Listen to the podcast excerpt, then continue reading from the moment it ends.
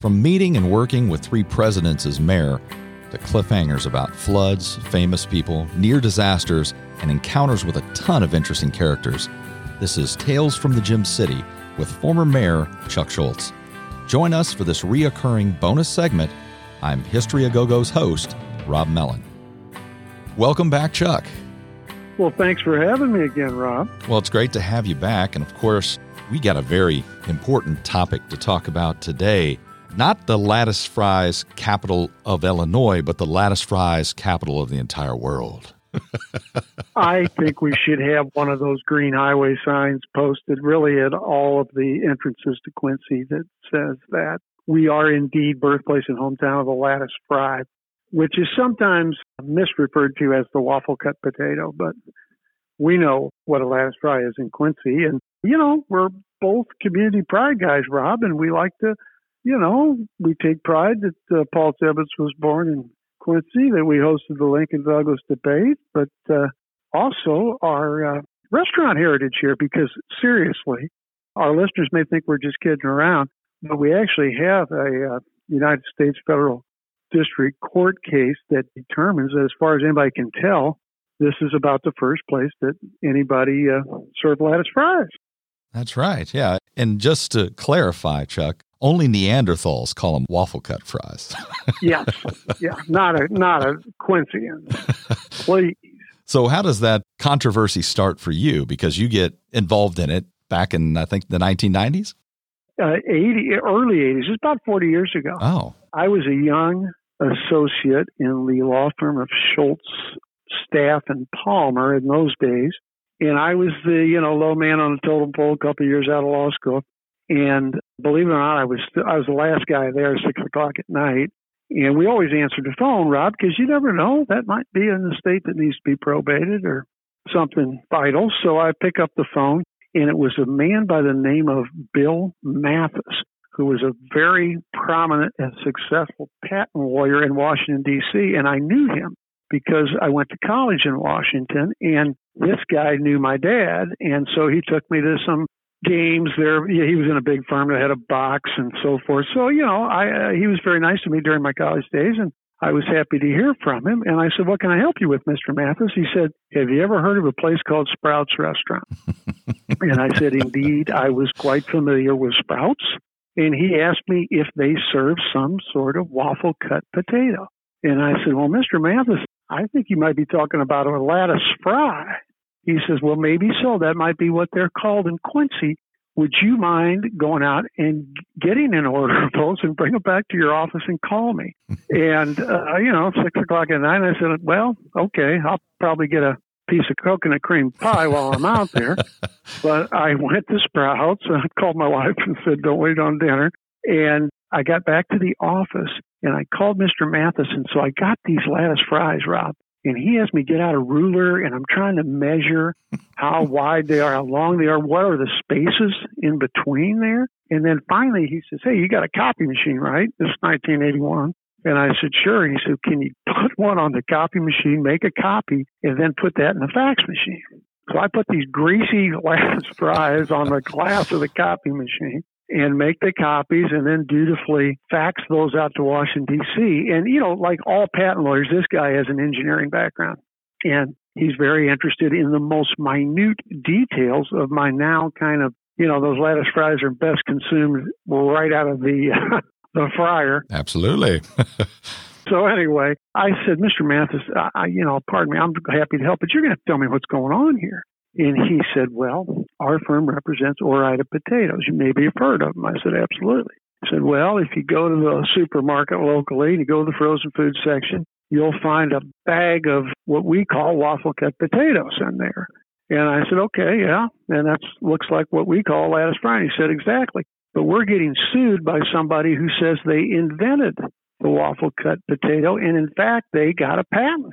Patent was issued back in like 1980, some guy out in Idaho, and he describes that after years of experimentation, he has found the perfect hybrid of the French fry and the potato chip, and it's the waffle cut potato. And uh, Mr. Mathis explained to me, I didn't know anything about patent law, He said they can't enforce that patent. That patent is no good if I can prove that it wasn't unique at the time it was issued last year in 1980 or whatever. And I said, well, if we're talking about lattice fries, I guarantee you I've been eating them way before 1980. and he said, that's exactly what I wanted to hear. And Quincy, Illinois became the nexus of this battle in federal court over the lattice fries. So we had lawyers and litigants come in from all over the country and deposition after deposition, and I was the local guy and this was a good case for me, Rob, as a young lawyer, because uh, Mr. Mathis, you know, encouraged me to keep track of my time. That's always a good thing to hear for a young lawyer that's trying to get some billable hours, you know.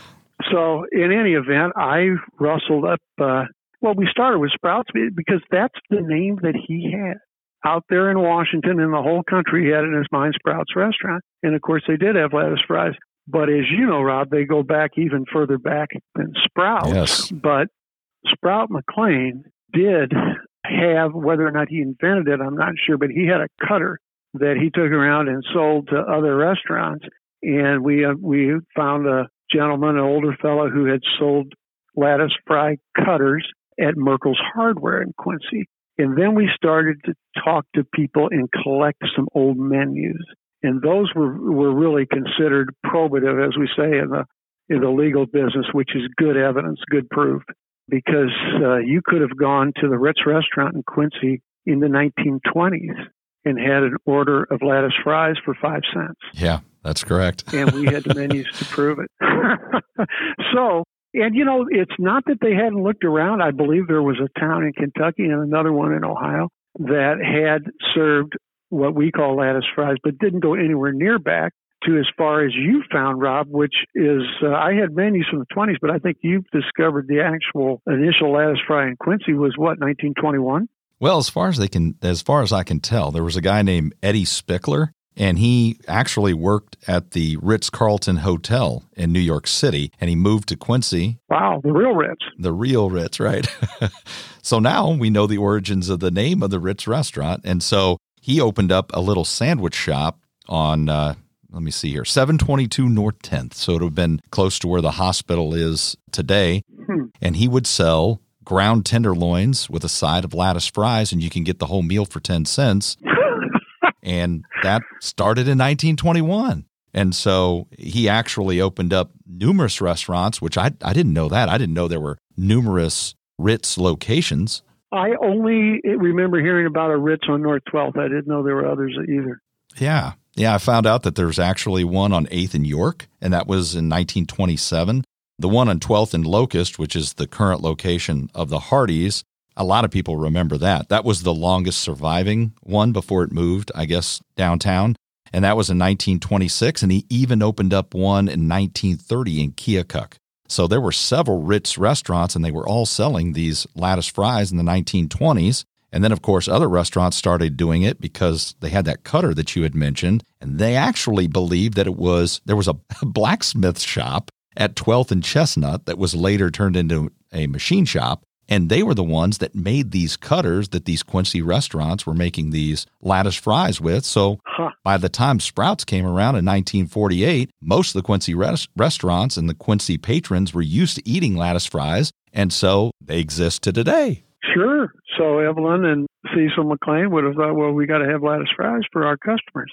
And I think when they started, they started around 10th and Broadway and then eventually moved to the North 12th Street uh, location. And of course, there's a whole dynasty of McLean's in the, with restaurant history in Quincy now, thanks to, to mom and dad, Cecil and Evelyn.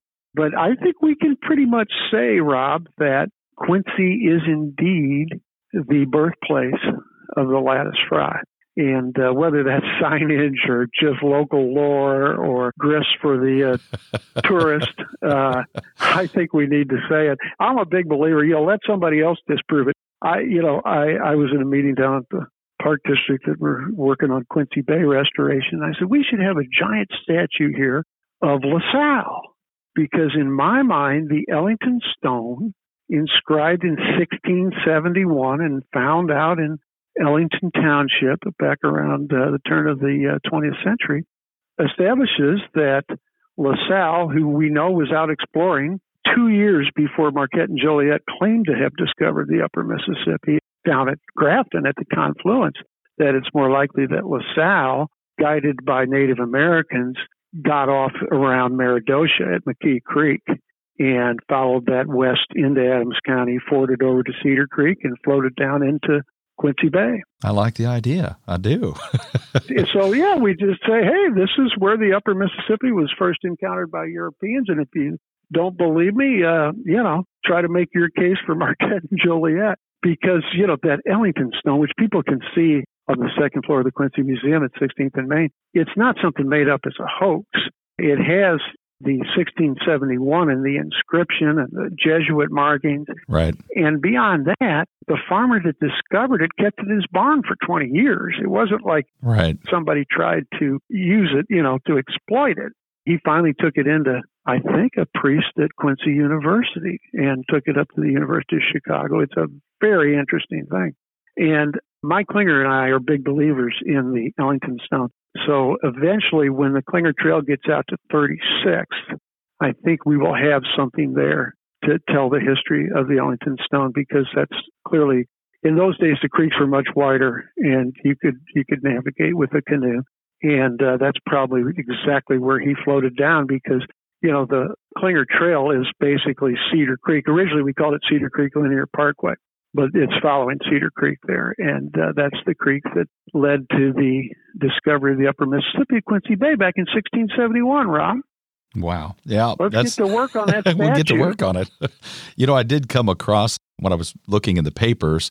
There was an old timer back then in 1992 when they wrote this story. His name was Lawrence Lepper. I don't know if you knew a Lawrence Lepper. He was close to 90 back then. I bet I know some of his descendants. Yes, definitely. So he tells this story and he said, when we would go a courting, you would have to take the young lady to the sandwich shop and they always expected lattice fries. So that was an interesting little story from the 20s. He said when we would go, you know, on a date in 1920s, you'd go to one of these sandwich shops in Quincy and the names are really cool. I don't know if you remember the Sugar Bowl on Hampshire. Oh yes.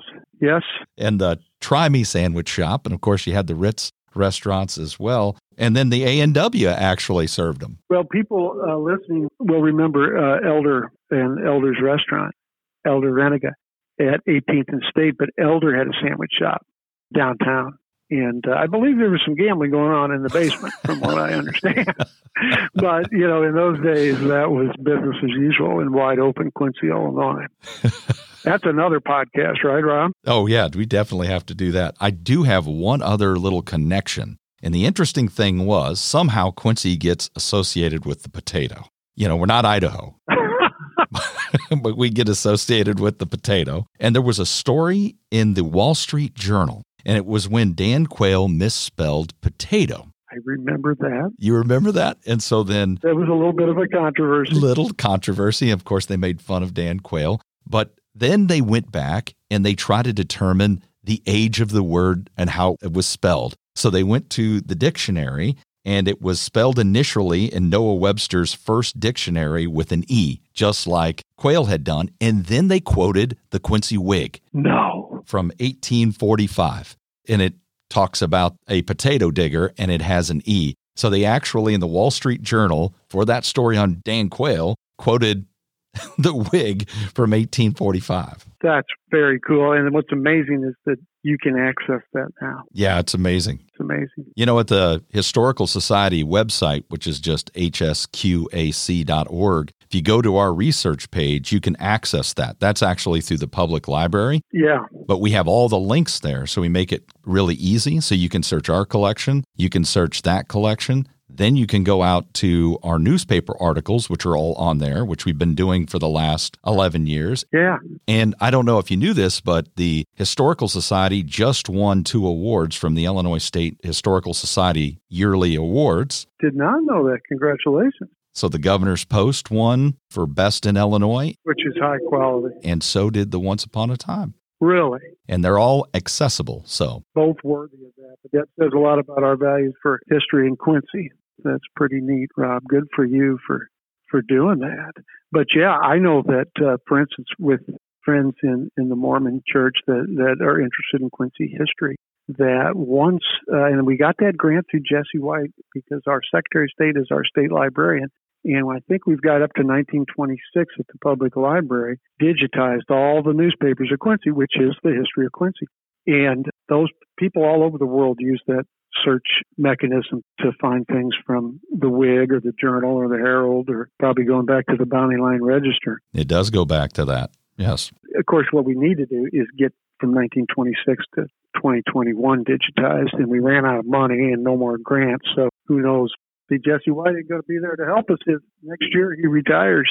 He's not going to run for reelection. So whoever the next Secretary of State is, hopefully will value that because it's really important.